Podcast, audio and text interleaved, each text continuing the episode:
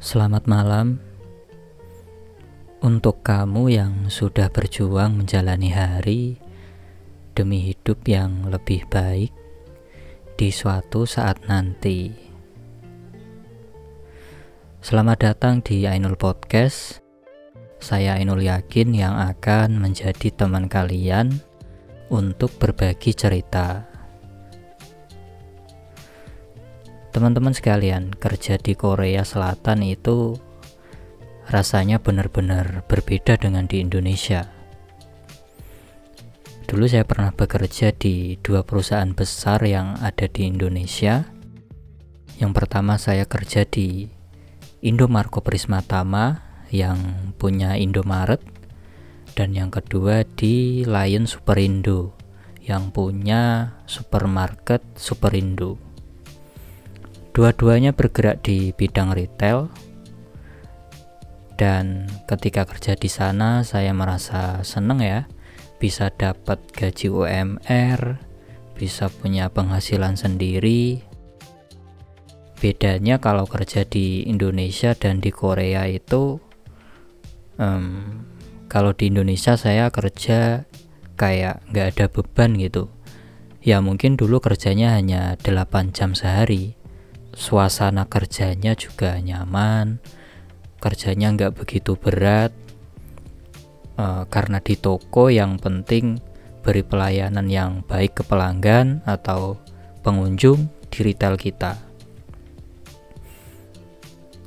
Kalau kerja di Korea itu e, saya kerja sambil mikir gitu. Apalagi kalau sudah dapat tanggung jawab jadi operator mesin sendiri jadi saya kerja itu sambil mikir ini barang yang saya buat sudah bener gak ya ukurannya? Kalau kata mandor sih nggak apa-apa ini. Nah tapi kadang-kadang kata manajer quality controlnya beda lagi harus begini harus begitu.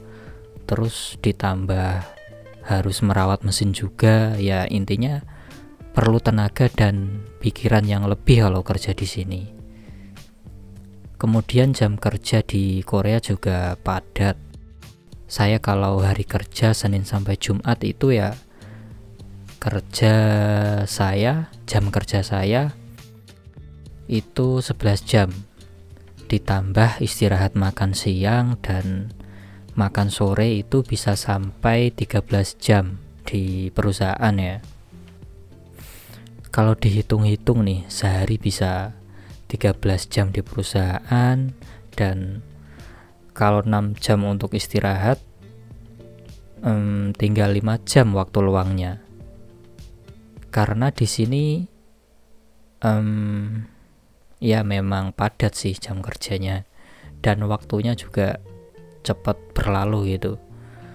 Apalagi di sini saya juga kuliah dan uh, harus belajar harus mengerjakan tugas-tugas 24 jam itu rasanya cepat banget itu. Baru pulang kerja istirahat bentar loh kok udah pagi aja? gitu. Kerja lagi kerja lagi. Belum lagi kalau harus beres-beres beres-beres kamar ya masak nyuci piring cepet banget waktu berlalu. Tapi ada juga PMI sambil kuliah juga di sini dan masih sempat-sempatnya ngurusin organisasi yang ada di Korea. Ya, misalnya masjid, musola, terus organisasi lain misal um, PCNU, IPNU, Banser, Fatayat, KMI, banyak lah pokoknya. Ya, tapi itu keren banget sih. Good job buat teman-teman aktivis. Ngomong-ngomong soal aktivis, saya di sini juga pernah jadi aktivis. Dulu saya ikut BEM UT Korea. Awalnya sebagai humas dan tim multimedia lah. Kemudian saya juga pernah terpilih sebagai ketua juga. Alhamdulillah banyak pengalaman dan pembelajaran selama saya menjadi ketua BEM. Anyway, teman-teman, kalau dilihat dari jam kerja kita sebenarnya sudah sangat padat gitu. Apalagi ditambah kuliah dan masih ngurusin organisasi waktu 24 jam di sini itu kayak kurang gitu dengan kegiatan yang seabrek tadi ya penting banget untuk sekali-kali mengapresiasi atas kerja keras kita. Dan di podcast kali ini saya bakal sharing tentang self reward ala PMI di Korea.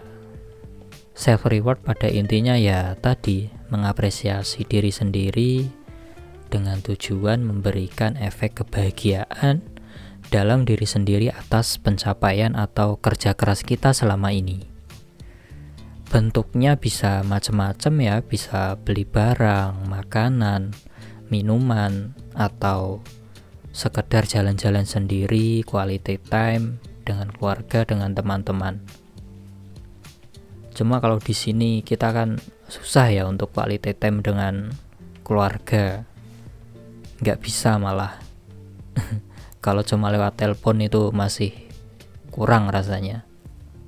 Tapi kalau saya pribadi di sini um, suka jalan-jalan sendiri ke taman, ke gunung untuk self reward gitu.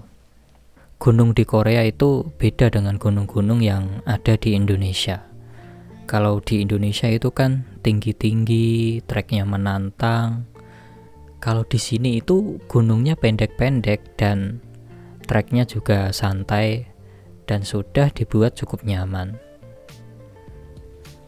Saya biasa naik ke gunung sambil bawa bekal, bawa makanan, minuman, kemudian dimakan ketika sampai di atas, dan boh itu sekalian self healing lah kalau itu.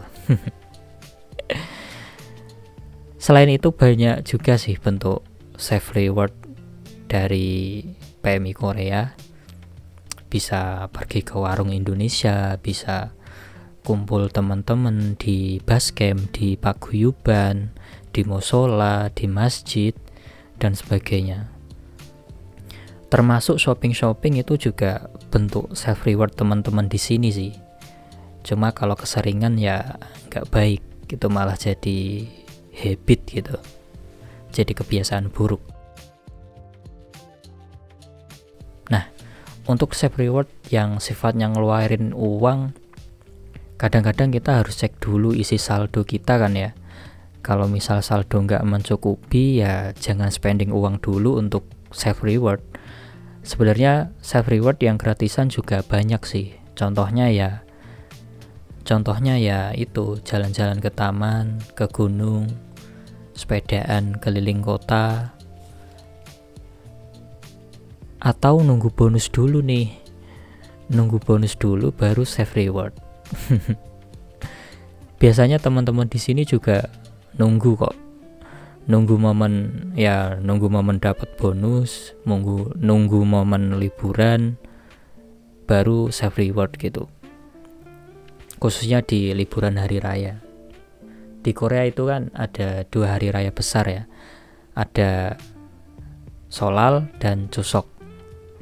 Kemarin waktu liburan Solal yang bertepatan dengan Imlek saya sendiri juga nyempetin liburan untuk self reward gitu. Ketemu teman-teman di luar kota makan-makan liburan bareng. Tapi dalam menjalankan self reward kita juga perlu memikirkan dampaknya ya. Jangan sampai self reward kita berujung pada dampak yang gak baik misal ya membeli barang yang terlalu mahal makanan yang gak sehat gitu. Banyak sih self reward yang murah tapi tetap sehat. Sehat di badan dan sehat di kantong gitu. Kalau saya pribadi ya itu kalau tidak ada momen liburan selain jalan-jalan ke taman ke gunung paling saya cuma kayak beli buah-buahan beli makanan yang enak, sehat tapi murah itu. Intinya jangan lupakan kesehatan ya, jangan kesehatan jangan lupakan kesehatan juga ketika mau self reward gitu. Nah, apalagi di tengah pandemik kayak gini nih, kita kan dituntut untuk selalu sehat dan fit, supaya tidak mudah terkena virus. Um, saya juga ada tips untuk menjaga kesehatan. Ini sebenarnya tips dari ustadz saya. Beliau pernah bilang gini,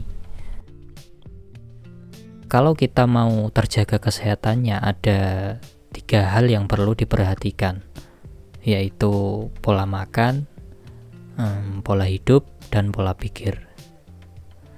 Pola makan itu ya kita harus konsumsi makanan yang sehat kemudian jangan terlalu sering makan makanan yang manis-manis yang pedes-pedes yang mengandung banyak kolesterol.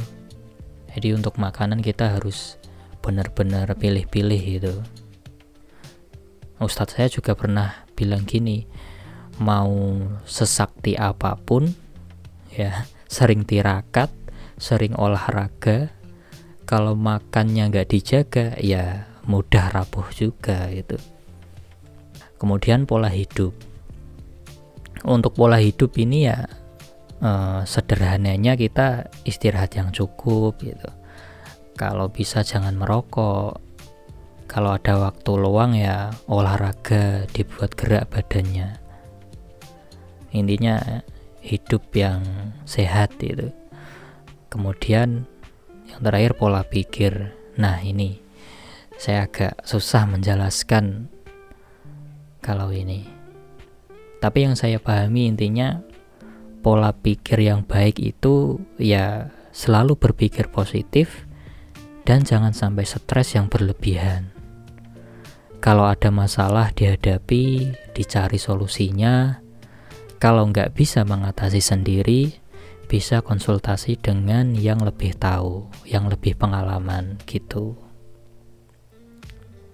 Nah, ini ada sebuah penelitian juga yang mengungkapkan bahwa pasien yang punya pola pikir yang baik, yang selalu berpikir positif, terbukti lebih cepat sembuh dari penyakit yang dideritanya dibandingkan pasien yang menyerah dengan kondisi tersebut. Karena pasien yang berpikir positif itu cenderung lebih tekun dalam menjalani pengobatan, mereka lebih semangat, lebih yakin untuk menjalani proses pemulihan, dan sebaliknya, pasien yang berpikir negatif cenderung tidak patuh dengan rencana pengobatan yang telah direncanakan, sehingga lebih lama untuk sembuh.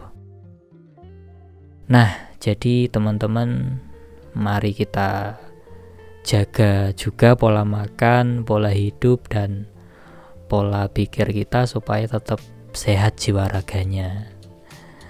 Jadi bukan self rewardnya yang kita lebih-lebihkan gitu, tapi kita jaga juga diri kita supaya tetap sehat gitu. Oke, teman-teman sekalian mungkin itu saja yang bisa saya sampaikan kali ini.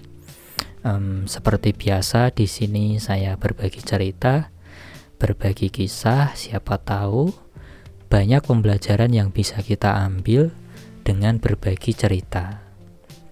Baik, terima kasih buat teman-teman yang sudah mendengarkan podcast saya. Selamat malam, selamat istirahat, dan sampai jumpa di episode selanjutnya.